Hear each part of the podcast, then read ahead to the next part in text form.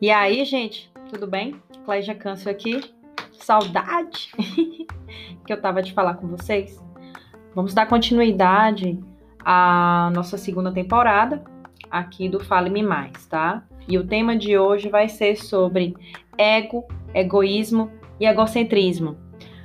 É interessante quando a gente fala sobre ego, e geralmente a maioria, né, o inconsciente, vamos pensar assim, ele traz, ele sempre liga a algo negativo. Ele usa como se fosse um sinônimo de vaidade, né? Ou de orgulho. Orgulho também vou falar um pouco sobre ele. Também é um termo mal compreendido, tá? Então, antes de falar sobre ego, vou falar sobre egoísmo e egocentrismo. O egoísmo é quando a pessoa ela se coloca sempre em primeiro lugar, tá? Tudo que ela vai fazer, é... até um, grupo de amigos, por exemplo, que ela vai sair, ela só vai sair se ela sabe que ali ela é o centro das atenções. Para ela, um relacionamento afetivo íntimo só é interessante quando ela é o centro das atenções. Então, a pessoa egoísta, ela sempre está em primeiro lugar. Várias vezes em primeiro lugar. Você tem que se ter em primeiro lugar? Sim. Porque você só pode se salvar. Não tem como você salvar ninguém, tá? Mas o egoísta, ele tem ele em primeiro lugar, ele de novo em primeiro lugar e ele mais uma vez em primeiro lugar, tá? Só que ele não é tão escancarado, não fica tão óbvio que a pessoa é egoísta até você começar a conviver com ela. Já o egocêntrico é óbvio ele tem uma luz vermelha que pisca quilômetro de distância. A mil quilômetros de distância você consegue ver, poxa, essa pessoa é egocêntrica, né? E o interessante é que geralmente essas pessoas que são egoístas, egocêntricas, são pessoas que têm uma caminhada solitária, porque acreditam que o correto é do individual para o coletivo. E esse momento que nós estamos vivendo ainda de pandemia, creia você que estiver me ouvindo, não sei em que ano você está me ouvindo, mas eu estou em janeiro de 2021 e sim, ainda estamos em pandemia. É, nos obrigou a entender que o coletivo ele pesa muito mais do que o individual. Que quando o coletivo se une, o individual realmente ele fica mais forte. Por isso que as pessoas que são egoístas, egocêntricas, galgam um caminho solitário, solitário, vazio. Por vezes são pessoas que não suportam ficar sozinha consigo mesma, são pessoas que não suportam a própria companhia e por isso fazem barulho do lado de fora. Sendo que dentro é um vazio tremendo e não existe solitude, existe solidão. Se você não sabe da diferença desses dois, vai aí na minha playlist aqui que você vai ver. Tem lá um podcast falando dessa diferença. Certo. Falamos sobre egoísmo, falamos sobre o egocêntrico. Vamos falar agora sobre o ego. O ego, ele faz parte da teoria das personalidades, né? Da psique humana. Freud foi quem falou. E ele concluiu que nós somos formados, né, por uma tríade, que é o id, o ego e o superego. O id, gente, nada mais é do que aquela sua parte, né, da sua psique, em que está muito ligada aos desejos, às vontades, às compulsões, tá? Tá muito voltado lá nos sete pecados capitais, tá? Digamos que é aquela vozinha do diabinho no seu ouvido, né? aquilo que você tem vontade da gula, né? A vaidade, você fica envaidecido por algumas coisas, se sente superior ao outro. É aquilo que tem mais de animal do ser humano. É o id. O ego. O ego, ele é o equilíbrio da psique.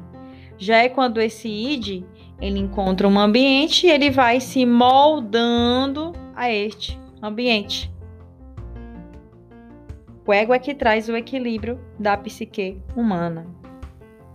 E o superego nada mais é do que aquela sua parte conselheira, né, que traz aí a parte dos ideais, as morais, né, as culturais, de acordo com cada lugar. Esse é o superego.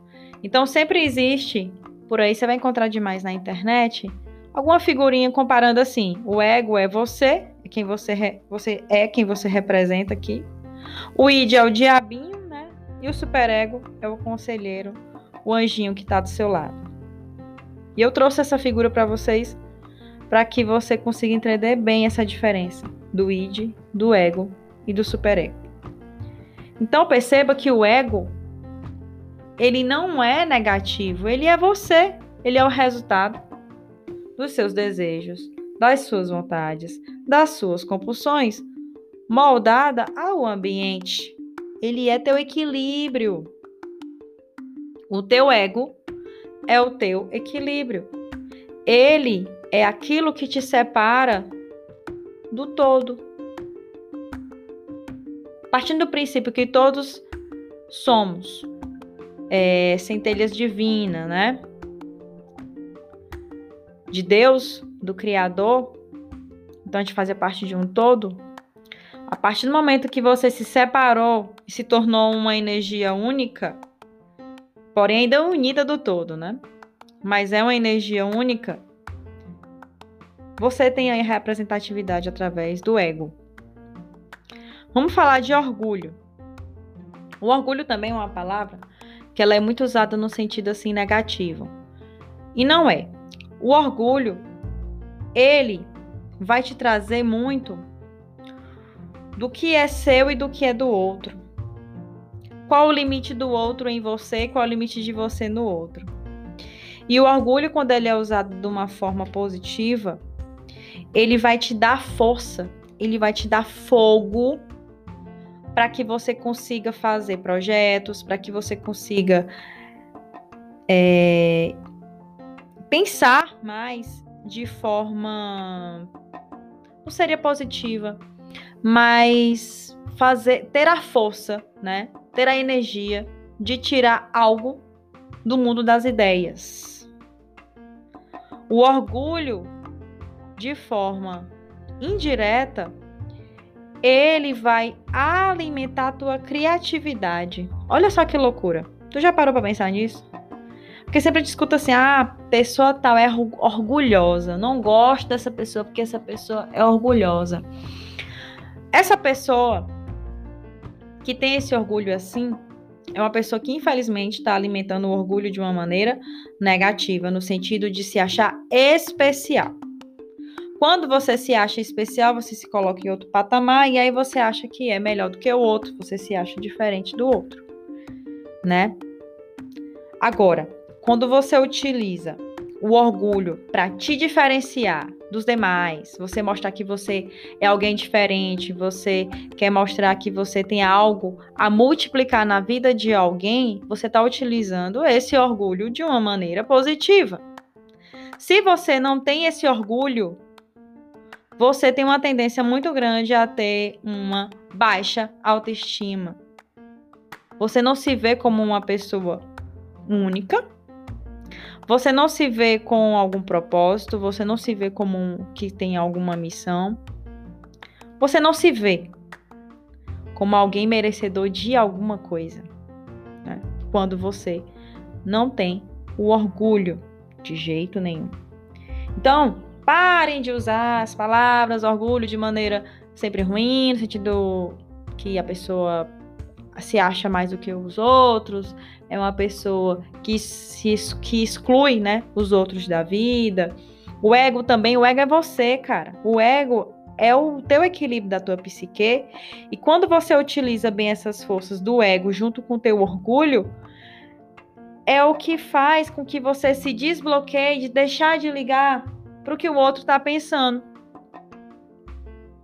É como se você apertasse um botãozinho e você simplesmente não olhar mais para o que o outro está julgando. Porque tu começa a te aceitar como tu é, então tu deixa de te julgar. Cara, é batata. Tu deixou de te julgar, tu vai deixar de julgar o outro. Isso é certo como 2 mais 2 é igual a 4. Tá? Repense. Repense no que eu tô lhe falando aqui. Use de maneira positiva o seu ego com o seu orgulho, tá? Beijão, até!